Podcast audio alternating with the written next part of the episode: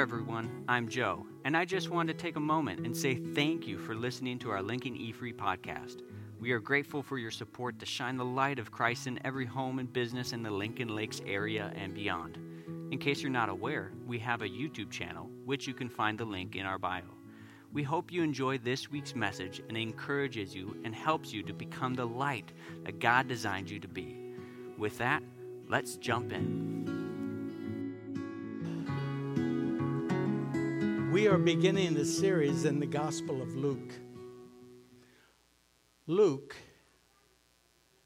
wrote almost 26% of the entire New Testament. He was not considered chosen.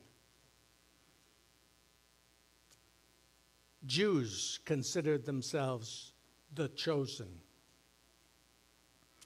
Someone asked me the other day, why do so many people hate the Jews? Well, because they're chosen according to the scriptures.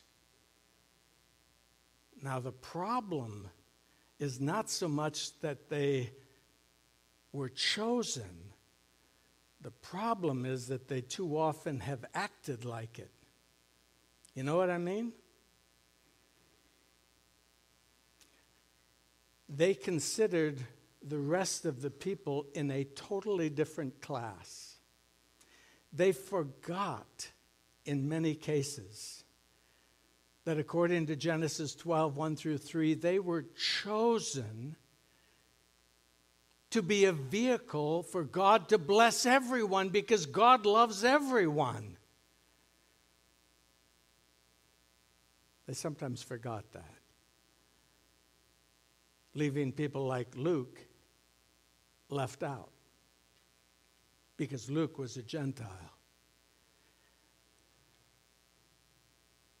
The Jews called him a goy, G O Y. They would call you, uh, are there any Jews here? It'd be surprising. Have you, uh, some Jewish, some Jewishness, yeah? Well, the rest of you would be considered goyim. Say that with me goyim. It's the plural for goy. So we're titling this series not a Hebrew Christmas. You can take that one off. Uh, that was what we just did. But we are continuing in that kind of a vein, uh, vein with Dr. Goy the doctor says. Boy, it was great for Gary to hear the doctor say, clean. Wow. We listen to our doctors. We pay attention most of the time. My mother was not one like that. Her doctor was Dr. Steve, who was also one of my deacons in Willmar. He said, Oh, yeah, your mother. Anyway, the doctor says, We're going to read the first four verses of Luke's gospel. Ask you to turn to it. We don't have it on the screen this morning. Or, if you don't have your Bible with you, you can do the way the church has done, had done for 15, 1600 years. Listen closely. It Wasn't until the Gutenberg printing press and a hundred years after that where the word it, it became common for people to have. Most of you have more than one of these in your home. Most parishes for many years had one, oftentimes chained to the communion table. People could come and look at it there, but other than that, they just listened in church. So listen carefully to the opening words of uh, Luke chapter 1, verses 1 through 4. Inasmuch as many Thank you. Please stand with me. I always habitually ask you to stand because these are the words that are important. Some of you are waiting to hear what I'm going to say. Uh uh-uh. uh I hope that it's something helpful for you in a different perspective. But these next few verses are the most important words. Inasmuch as many have undertaken to compile a narrative of the things that have been accomplished among us, just as those who from the beginning were eyewitnesses and ministers of the word have delivered them to us, it seemed good to me also, having followed all things closely for some time past, to write an orderly account for you, most excellent Theophilus. The name means lover of God, Theophilus. That you may have certainty concerning the things you have been taught. You may be seated.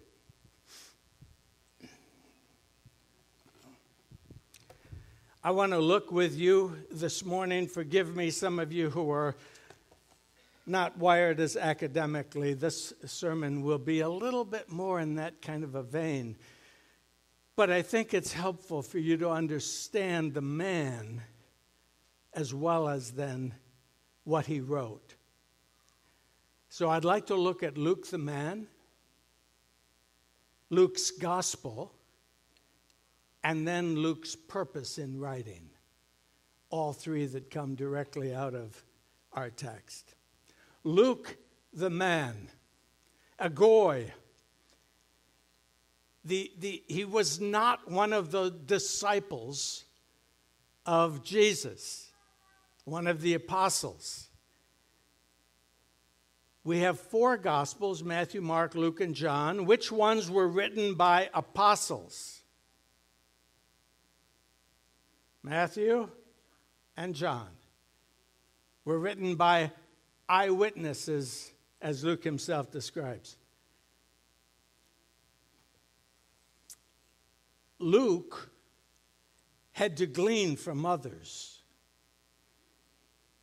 He was a Gentile, he was also a doctor. Luke is described in Colossians 4 as the beloved physician. I have really appreciated my time at a few hours a week at Lakewood. And uh, I've had discussions with especially a couple of doctors that who are born again believers. Too many people think if you're too well educated, then you certainly wouldn't follow Jesus, and that's simplistic faith. Most of our doctors and nurses understand that they only succeed as they cooperate with God. Otherwise, medicine is pointless. God, who is the great physician, Jesus. So I've appreciated getting to know them. Luke was a highly educated man. Many of you know I majored in, in, in Greek and particularly New Testament Greek, though I've had quite a bit of classical Greek. I can read through Matthew's gospel relatively easily. I mean, this is a dead language that is no longer conversed, so you don't ever become really fluent in it. I can read through Mark, I can read through John. I come to Luke and I'm pulling my hair out. He uses more words that are found nowhere else in the New Testament than any other author. Now, Paul was also well educated, but Luke takes it to a different level. No one uses so many words for the first time and may use them only once. he had a large vocabulary, as seen in both Luke and Acts. In fact, the very first word in my translation, in as much. It's the only time it's used in the entire New Testament. Some of you know people who, you know, you almost have to ask them to bring it down. Yeah, bring it down to my level. Luke was highly educated, which of course is not the same as being intelligent, is it? There are plenty of highly educated fools, and most of us know at least one. There are also some highly intelligent men and women who never made it beyond eighth grade. It's not the same. In Luke's case, it, it would appear to be the, the same highly educated and intelligent, which means he went to the university. There were no Christian colleges back then. He got his schooling at one of the major universities, no doubt. Probably not the largest university in Alexandria or the second largest in Athens. But the third largest was kind of an interesting possibility. There was a university in Tarsus in Asia Minor. Who else came from Tarsus? Saul, Paul. And the book of Acts reveals to us that they are just like that, the two of them. Did they meet at the university, perhaps? What did they have in common? We don't know. The very first canon of the New Testament, a man by the name of Marcion pulled it together all it had was Paul's letters and one gospel. Guess which one? Luke. Ignoring the eyewitness accounts of Matthew and, and, and, and John. Interesting. Not only was Luke a doctor, he is referred to by Paul as the beloved physician. It's wonderful to have a doctor who knows what he's doing or what she's doing. It's even better to have one that really feels with you. Larry and I, and probably several others of you, Dale, have a doctor, he'll go unnamed I had an appointment, a checkup just this past week. He was an hour and a half late getting to me. It was okay because I know he takes time with his patients. And he, and, and, and he worked with me like he had nothing else to do the rest of the day. Sorry for the guy behind me. He was a beloved. Luke was a beloved physician. We see this throughout his gospel. When you, when you read, he has such care, especially for the down and outers, poor, the women. Oh, he gives more attention to women than any of the other writers. He was beloved not just to Paul, but to many. He was a companion of Paul. As you read the book of Acts, we come to understand that Luke joined Paul on his second missions trip. Met him at Troas, and they launched for the first time from Asia into Europe and Macedonia, Philippi. It's interesting, but it appears as though Luke stayed in Philippi while Paul went on. And then on the third mission trip, Paul picks him up again in Troas, and they journeyed together back into Macedonia and eventually all the way back to Jerusalem, where Paul is put on trial. He accompanies Paul to Rome by way of ship. He stays with Paul when others abandon him because they don't want to have, guilt by association. He stays with Paul. In fact, Paul once says, Only Luke is with me.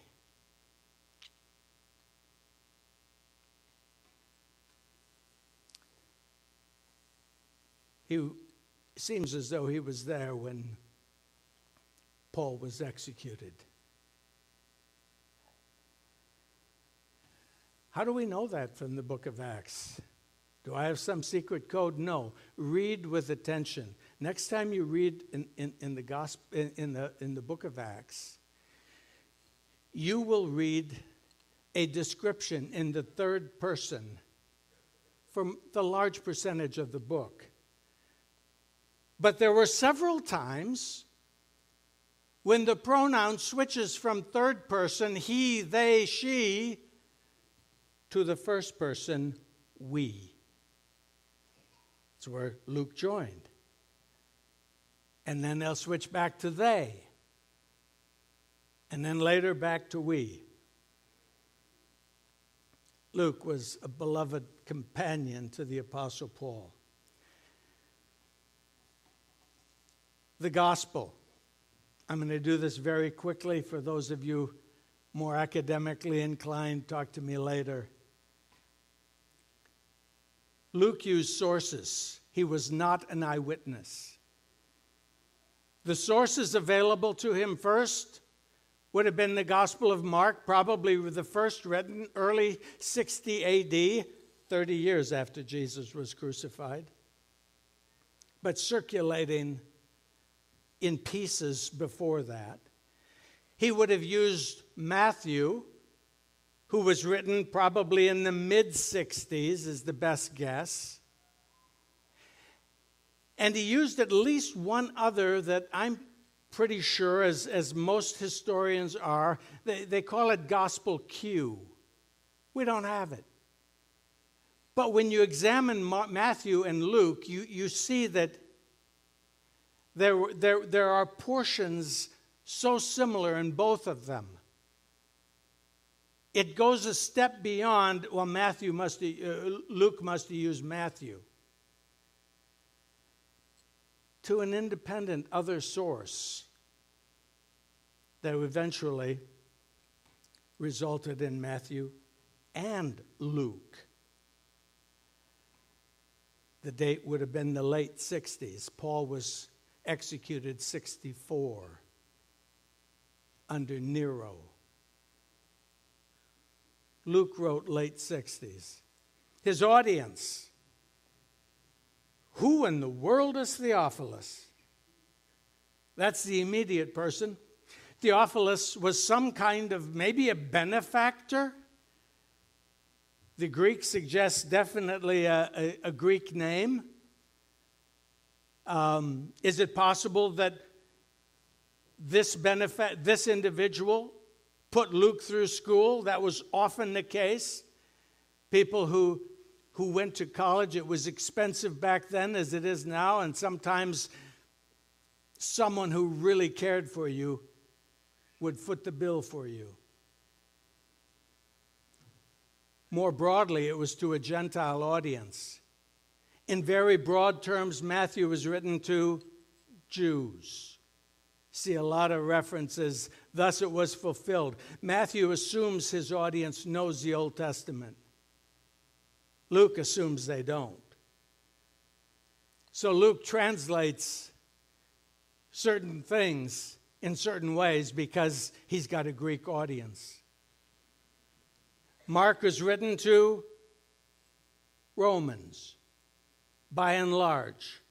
Mark's source was Peter, another eyewitness, his main source. And so Luke is addressing a Greek audience. When there are Aramaic words sometimes used, he'll translate it for people in, into Greek and so forth. He'll explain customs. He has an emphasis on Greek involvement, Gentile involvement in the gospel. It is the centurion, Luke tells us, that Matthew and Mark and John omit. It's the centurion who says at the crucifixion, Surely this was the Son of God. He has that emphasis. Where Mark talks about this woman who had spent all her living on doctors and had grown worse for it. Check the parallel in Luke. He softens that significantly, taking it easy on the medical personnel.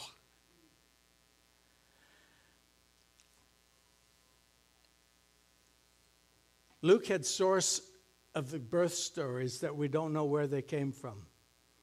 Zechariah, Elizabeth, Mary, I mean, what does, what does Mark tell us of the birth stories? Nothing. John go, goes philosophical. Matthew, his main birth story begins after Jesus was born in Bethlehem of Judea. It's Luke who had access. Did he interview Mary? How did he go about this? Luke says he went about it like a doctor, like a well educated man would do it, who wasn't an eyewitness. He studied carefully. He brought in whatever sources he had. There was Matthew and there was there was Mark and there was probably Q, but there were others. Many have undertaken to, to, to describe the events. Only those deemed by the church as most reliable survived. Oh, we know that didn't happen. Toss it. Okay? And Mary's genealogy. Where did that come from? Both Matthew and Luke give a genealogy. Most believe that, uh, that, that Luke describes Mary's genealogy. The main reason, the, the main uh, uh, attack against that being possible is that women were never, you, you never had a genealogy through a woman. It was always the man. Why would Luke describe Mary's genealogy?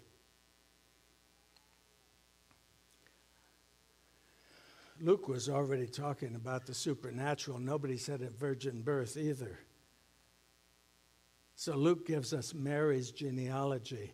If you study it carefully, they go backwards. You know, one starts uh, with with Adam, and the other uh, and, uh, and ends up with Joseph, and the other uh, and starts with Joseph and works backward. To, but if you if you look, they, they, they, they separate the two genealogies at David. Joseph's genealogy in Matthew is traced through Solomon. Mary's genealogy in Luke is traced through Nathan. They were brothers.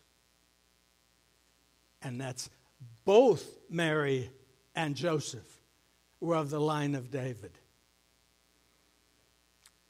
All right.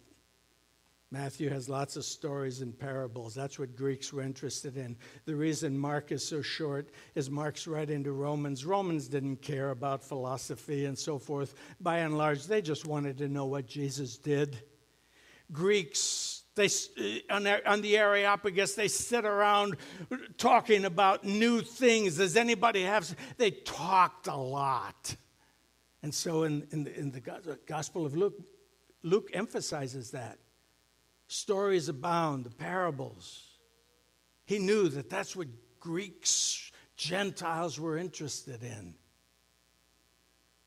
Now, finally, in conclusion, what was Luke's purpose? Why did he do this if there were already so many narratives out there, Matthew and Mark in particular? John wasn't written for another 30 years. Why did he write? He tells us so that you, O Theophilus, may be sure of what you've been taught.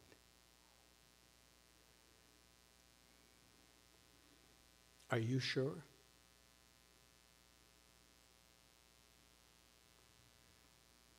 How do you, how do you get sure?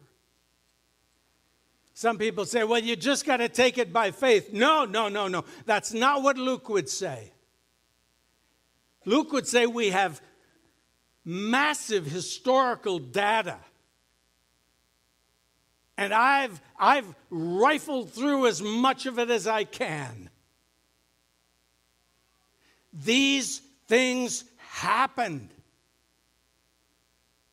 In fact, Paul, in giving testimony to the resurrection, says, you know, Peter saw it and the apostles saw it, but there were over 500 who saw Jesus after the resurrection.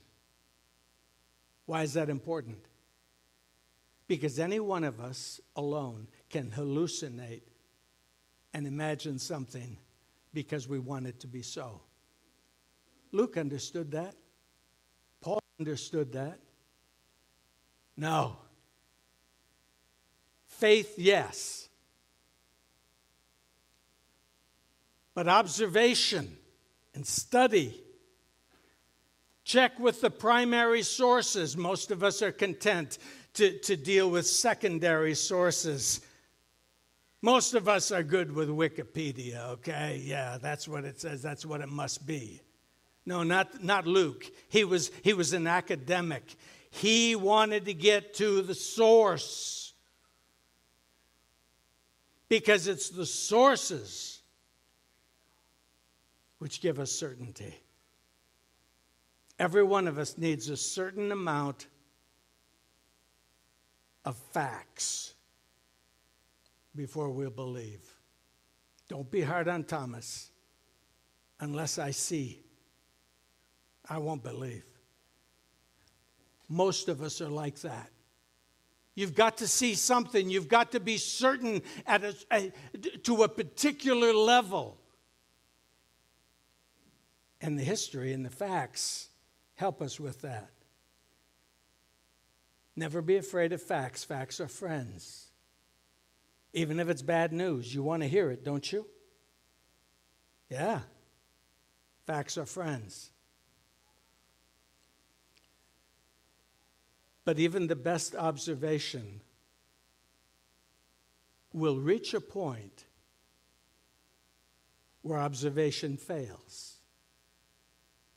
This is true in almost everything, in, especially in matters of faith.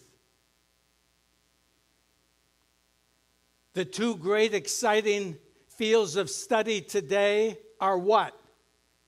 Astronomy, the very big, and micro, microbiology and that kind of stuff, with super colliders studying the very small. But do you know that in both cases, scientists admit that they've reached points beyond further observation? They can't get there. They can only see so far. So, you know what they do? How many math majors here? Science eventually turns to math to figure out and project what may be. And that's faith. it is. Mathetes, by the way, is the word for disciple. Yeah. God wants us to study, to be students, not to be afraid of uncovering an inconvenient truth. Study. Don't tell your kids just to accept it. That, that'll end up being a shallow faith in most cases. Get them to study and believe in your heart. A principle that has guided me for a long time that all truth is God's truth. All truth is God's truth. Don't be afraid of science. Don't be afraid. But understand over the years, science has often been wrong. They've had to do mid course corrections continuously. But all truth is God's truth. And at the end of the day, every one of us will need to take a step of faith. But it's not blind faith, it's studied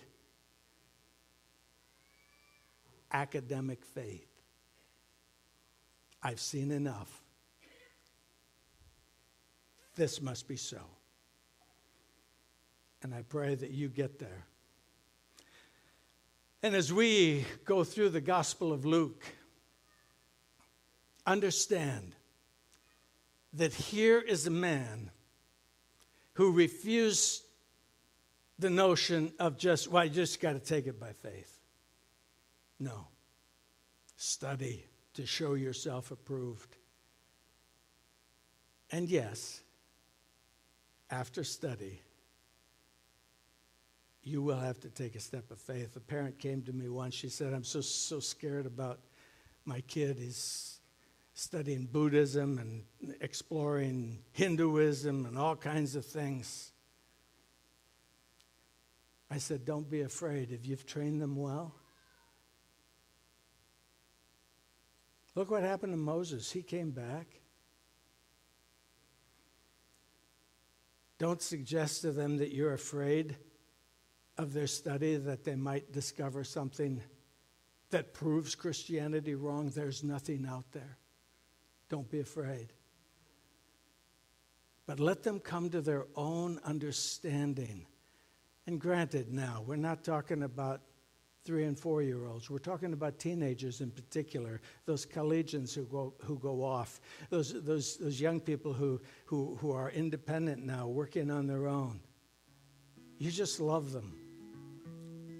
And don't be afraid. They're God's children before they're yours. Let's pray.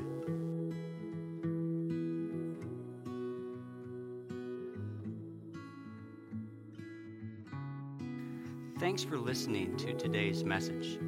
If you're interested in learning more about Lincoln E Free Church here in the Lincoln Lakes area, you can go check out our website, lincolnefree.org, and you can give us a follow on Facebook. Have a great.